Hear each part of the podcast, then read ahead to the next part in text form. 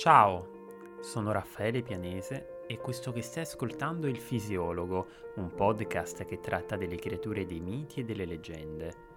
I racconti antichi sono spesso popolati di protagonisti e comparse che poco o nulla hanno di umano, figure così affascinanti da non conoscere mai tramonto. Se desidererai ascoltarmi per i prossimi minuti, ti condurrò alla scoperta dei loro segreti non mi resta quindi che augurarti un piacevole proseguimento e un buon ascolto.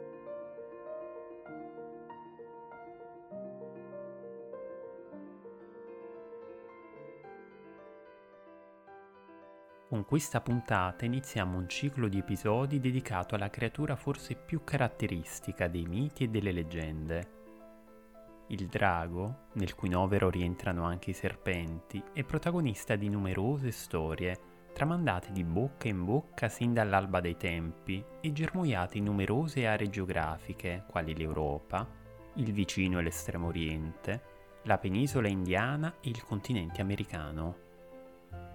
E proprio tali considerevoli distanze hanno fatto sì che i tratti fisici e caratteriali del drago assumessero i connotati più eterogenei, risultato della cultura di un determinato popolo.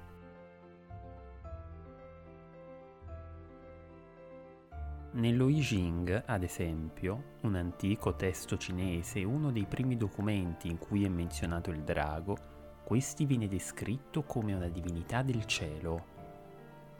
Nelle successive leggende asiatiche, invece, i draghi finiscono per essere collegati alla primavera, all'acqua che nutre il terreno e che favorisce i raccolti, al calore della luce diurna. Pensa che il filosofo Xunzi affermava quanto segue. Quando molta terra darà vita a una collina, ci saranno vento e pioggia. Quando molta acqua darà vita a un fiume, allora ci sarà un drago. Un'immagine dunque positiva, simbolo della forza rigeneratrice della natura. Anche l'aspetto del drago cambia col mutare del luogo d'origine. I draghi orientali hanno spesso un corpo tubolare ricoperto di squame e sono talvolta rappresentati mentre solcano i cieli in prossimità di una lama di luce. Nei paesi dell'America centrale, presso le civiltà precolombiane, era venerato un dio serpente piumato legato al sole e al vento. Gli Aztechi lo conoscevano con il nome di Quetzalcoatl. Nell'antico Egitto, Apopi era invece un serpente dal corpo estremamente lungo, con la testa fatta di una roccia chiamata selce.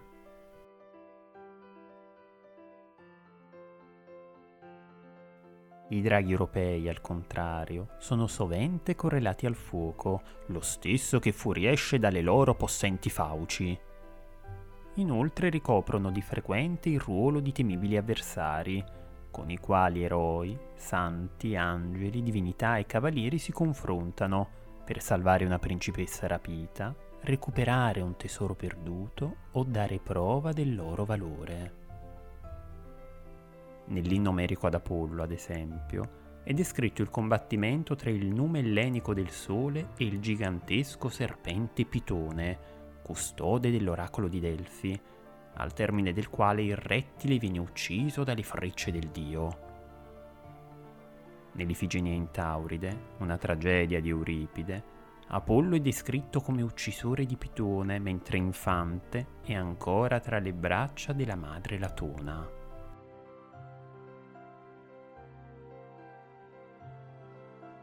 Di sicuro avrei sentito parlare della pericolosa Idra di Lerna, un drago velenoso contro cui Eracle combatté durante la seconda delle sue dodici fatiche.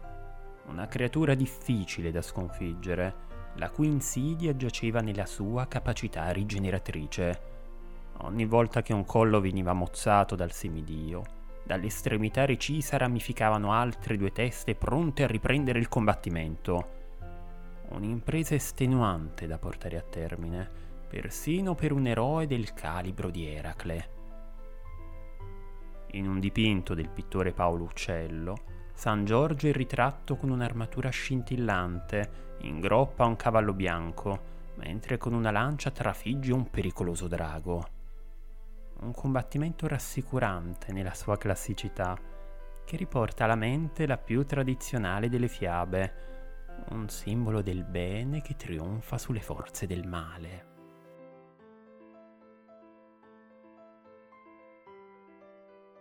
Lo scrittore romano Claudio Eliano ci informa che l'Etiopia è la culla di draghi giganteschi, i quali sono lunghi quasi 50 metri e in grado di uccidere avversari dalla stazza robusta come gli elefanti.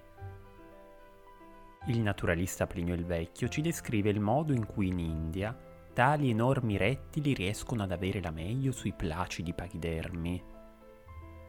Quando ne avvistano uno, si nascondono di soppiatto dietro a un albero e non appena la distanza glielo consente, piombano sull'ignaro animale e lo avvolgono nelle loro spire. Oltre a ciò, per evitare che la preda provi a difendersi, afferrando con la proboscide una roccia o un albero, i draghi si avvolgono col corpo attorno alle sue gambe e tentano di colpirgli gli occhi. Non è un caso, seguita a dire Plinio, che molti elefanti che vivono in India sono ciechi caduti vittime di un drago incontrato lungo la strada.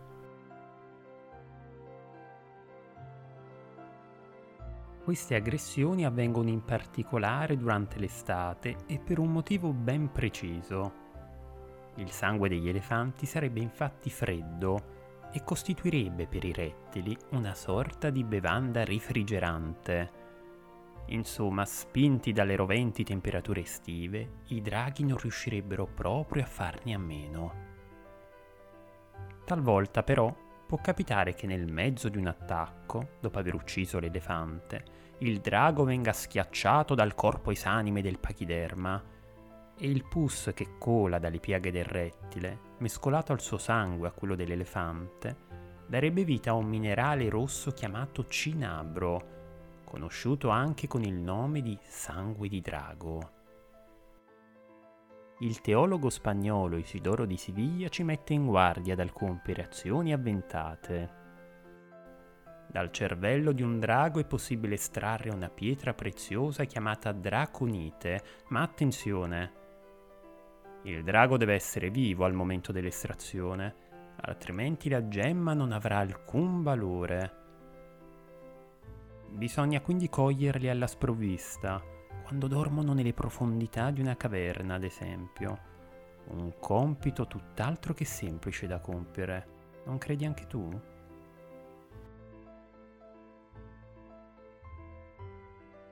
In numerosi racconti i draghi rivestono il ruolo di pericolosi custodi. In un'antica foresta, in una regione greca chiamata Beozia, a guardia di una sorgente nascosta da delle frasche rintanato un serpente dal corpo rigonfio di veleno, un figlio di Ares, l'energico dio della guerra.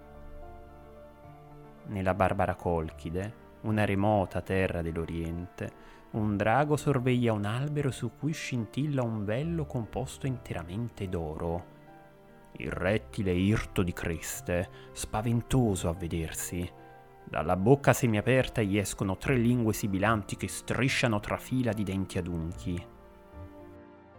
L'Adone, invece, era una bestia dotata di cento teste, i cui sempre vigili occhi proteggevano i pomi d'oro che crescevano nel giardino delle Esperidi, le ninfe della sera e della luce crepuscolare.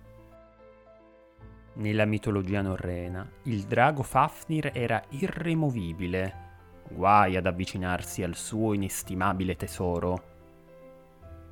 Nel poema epico Beowulf, un terrifico rettile va su tutte le furie quando scopre che è stato derubato di una coppa d'oro. E da queste due bestie prese ispirazione il filologo britannico Tolkien. Nel romanzo Lo Hobbit, l'astuto drago Smaug si impossessa dell'oro nascosto nella montagna solitaria, nella terra di mezzo. Infine, nella mitologia hindu, tra le vette dell'Himalaya in Asia, due serpenti giganti difendono il miele della vita eterna.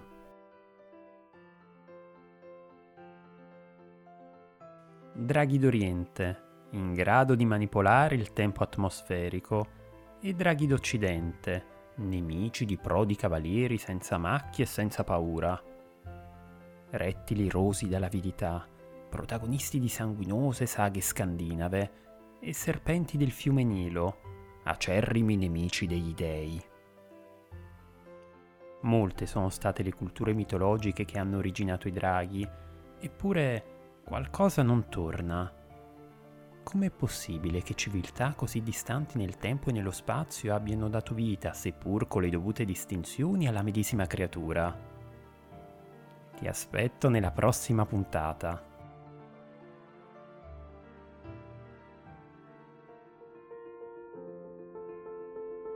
Caro ascoltatore, ti ringrazio per essere stato in mia compagnia e per aver seguito questa puntata del fisiologo Spero che il racconto che ti ho appena narrato sia stato di tuo gradimento. Se lo vorrai, ti attenderò con piacere al prossimo episodio. A presto!